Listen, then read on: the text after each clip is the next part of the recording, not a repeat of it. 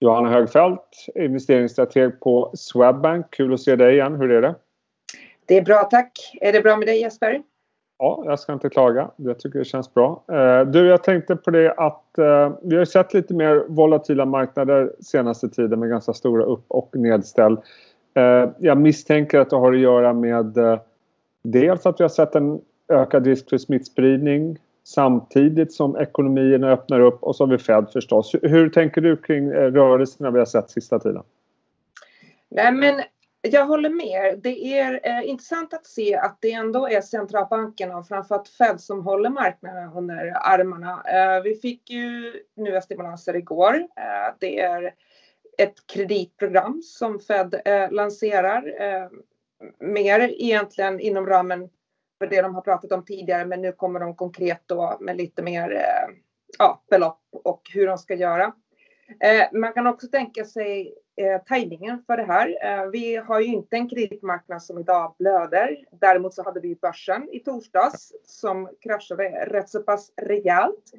Förvisso har vi också haft en uppgång innan det som har varit mellan 35-45 procent. Nasdaq på all time high kvällen innan.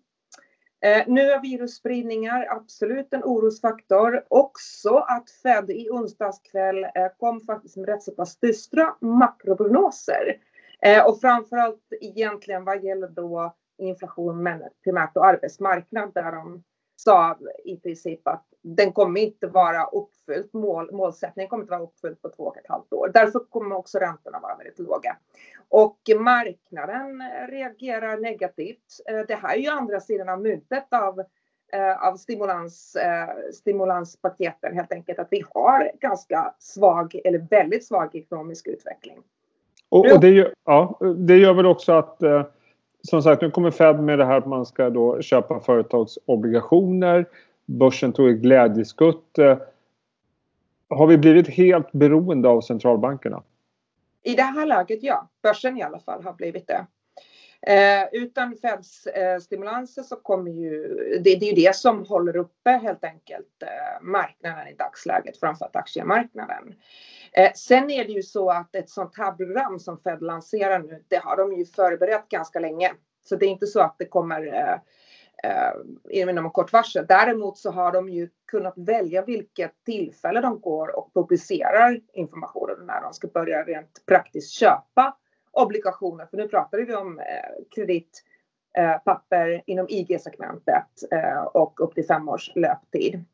Eh, någonting som Fed har tidigare i och för sig eh, lovat också att de ska göra. De, de, har lovat att de ska komma in på, på sekundärmarknaden och börja handla. Och eh, Fed de agerar eh, snabbt. Eh, på fredag så är det EU-toppmöte. Jag misstänker att eh, det blir väldigt mycket fokus på krisåtgärder. Hur viktigt blir det mötet och vad kan man förvänta sig av det? Det blir väldigt viktigt för att man kommer att behandla eh, kommissionens förslag på återhämtningsfonden då från 27 maj.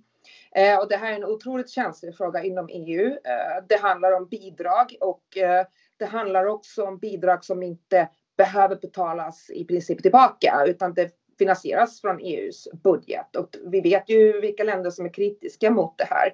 Samtidigt är det ju en ganska viktig eh, vad ska man säga, faktor för EUs framtid.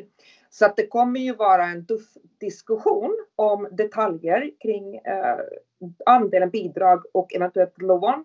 Också vilka nyckelfaktorer man använder för att fördela alla bidrag eh, och detaljer kring kanske villkor eller, eller sådana eh, ytterligare liksom skyldigheter som kanske man kan, man kan eh, bli förknippat med. Men vi tror inte egentligen att det ska komma egentligen något beslut direkt på fredag. Däremot så vore det inte bra för marknaden om det skulle bli någon typ av nedbrytning och alldeles för starkt, eh, mot, starka motsättningar kring det här.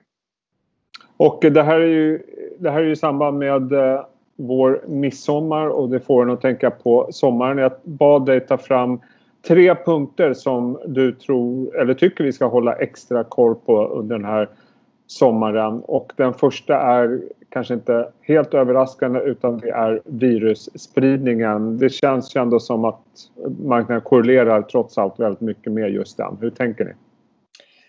Nej, men så är det och det känns väldigt tjatigt att prata om den här andra vågen. Eh, det är ju just nu också ganska mycket fokus på, på hur, hur nu antal virus eh, case ökar. Men konsensus generellt tänker eh, att den politiska responsen kommer inte bli likadan. Det vill säga vi kommer inte få nedstängningar av ekonomier och vi får inte samma ekonomiska konsekvenser. Men Eh, och, och därtill skulle man också kunna lägga till att sjukvården är mycket bättre utrustad. Men man ska inte underskatta någon typ av form av frivillig social distansering som också har en negativ konsekvens för eh, konsumtionen. Vilket egentligen bara rädslan kan skapa. Eh, och det här är också lite grann i kombination med den vad ska man säga, ekonomiska andra vågen eh, som man skulle kunna kalla det när kanske eventuella korttidspermitteringar kan omvandlas till uppsägningar Eh, när till exempel då en del av kanske stimulanserna börjar klinga av. Där kan man till exempel nämna de amerikanska direkta kontantstöden som regeringen har tidigare gett till arbetslösa på 600 dollar i veckan. Den kommer inte förlängas från och med juli. Eh, och det är ju såklart pengar som, som har mest sparats men naturligtvis kommer allt det här påverka eh, konsumtionsbeteendet och hur det kommer utvecklas framöver eh, blir intressant att se. Också hur USA och Europa, vilka klarar sig bäst?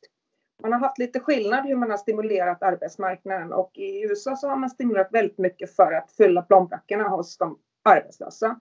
I Europa har man försökt hålla kvar folk eh, på lönelistorna. Och vilken taktik har bäst resultat på, på sikt så får vi se nu. Ja. Så, att, så att det, lite riskerna på nedsidan här. Eh, nästa sommarpunkt det är eh, vad man kalla geopolitisk oro kanske eller framförallt eh, relationen USA-Kina. Eh, där händer en del fast inte alls lika mycket uppmärksamhet givetvis som det hade för förra året. Nej, och den finns ju också lite grann på tapeten där, men vi kommer ju närmare valet i USA. Eh, det finns ju politiska fördelar för Trump eh, att vara väldigt hård mot Kina, men det kan ju också vara en politik som slår tillbaka. Ehm, inget av de här länderna skulle, skulle må bra av ett eh, handelskrig. Det skulle nästan vara sista, alltså vad ska man säga, spiken i kistan i, i den globala ekonomin. Och där är det ju också problemet att eh, Kina, även hur mycket de skulle vilja uppfylla eh, de här löftena i fas 1-avtalen kan ha svårt att göra det. Eh, inte minst på grund av att man tittar om man tittar på opinionsundersökningen i USA så är naturligtvis kritiken mot Kina mycket större, men det gäller också även i Kina. Så det är inte säkert att amerikanska varor är så jätteeftertraktade som tidigare också i Kina. Så att, eh, det är inte säkert att Kina kan uppfylla de, de kraven och där måste Trump i så fall backa lite. Och det är inte helt säkert att han kommer att göra det. Finns det någon risk att eh, ordkriget även trappas upp mellan USA och Europa? Jag såg att Trump var ute igår och eh, skulle dra tillbaks trupper från Tyskland bland annat. Absolut, och det har också varit eh, lite frågan vilken sida tar Europa Eh, Eh, i, den här, i det här ordkriget mellan Kina och USA också. Så att eh, vi har en, en mycket mer, vad ska man säga, spä, ett spänt läge geopolitiskt som inte alls marknaden kommer att må bra av. Och eh, den sista sommarpunkten Johanna, det är eh, den amerikanska dollarn och dollarlikviditeten. Väldigt viktigt. Vad ser ni där? Ja, dollarlikviditeten eh, såg vi ju som ett problem i början av den här krisen och eh, det är framförallt också väldigt kopplat till räntemarknaden, den amerikanska räntemarknaden. Eh, och det som, det som är då speciellt här är ju att den här dollarsqueezen sker framförallt mycket utanför amerikanska gränser. Och det beror ju på att eh, dollarskulden utanför USA har ju ökat så kraftigt. Det är ju en spegelbild av eh, ökat budgetunderskott och även då högre ränteavkastning på amerikanska papper sen tidigare. Men problemet är att om dollarn stärks väldigt kraftigt så blir det ju mycket dyrare att eh, hedga, eh, valutahedga till, eh, till dollar och även då också efterfrågan på dollarn ökar. Och i sin tur då så innebär det att utländska eh, investerare säljer sina treasury-innehav. Det var, det, det var ju det vi såg i början av eh, mars också där räntorna började stiga. Och det här vill man absolut inte se. Så man vill inte se alldeles för stark dollar. det är ju liksom primärt då en av faktorerna. Sen vill man ju också se att Fed inte minskar sina treasury-köp för kraftigt. De har ju gjort det. Om man tittar på eh, nivåerna som de köpte i början av krisen så var de uppe på ungefär 75 miljarder om dagen och nu ligger det kanske någonstans 10 miljarder om dagen eh, under senaste tiden och de har ju lovat, eh, det gjorde de i onsdags också, att de ska hålla nivåerna kring här någonstans. Men ehm, det, det återstår att se. Det finns ju någonstans någon typ av gyllene break-even för dem också, vilket de inte kanske själv i, i dagsläget vet. Så att de här det är ju viktiga eh, saker att titta på hur, hur, hur mycket likviditet det finns på marknaden helt enkelt och hur dollarn utvecklas. Bra, då vet vi hur vi ska eh, tänka inför sommaren. Eh, med det i tanken, vad, vad tror ni om eh, börsmånaderna framöver? Vi har varit rätt så pass försiktiga med aktieallokeringen eh, och det härstammar ju då framförallt från eh, den stora divergensen med makro och egentligen prisutveckling i dagsläget och även värderingen. Eh, och då har vi ju tagit snarare risken i kreditbenet som har varit lite lägre värderat under senaste tiden och fortsätter att se egentligen marknadsrisken på det viset. Bra, tack för det Johanna. Eh, tack för att du tog dig tid, sköt om dig och framförallt ha en eh, riktigt fin sommar. Tack detsamma. Ja, bra. Hej!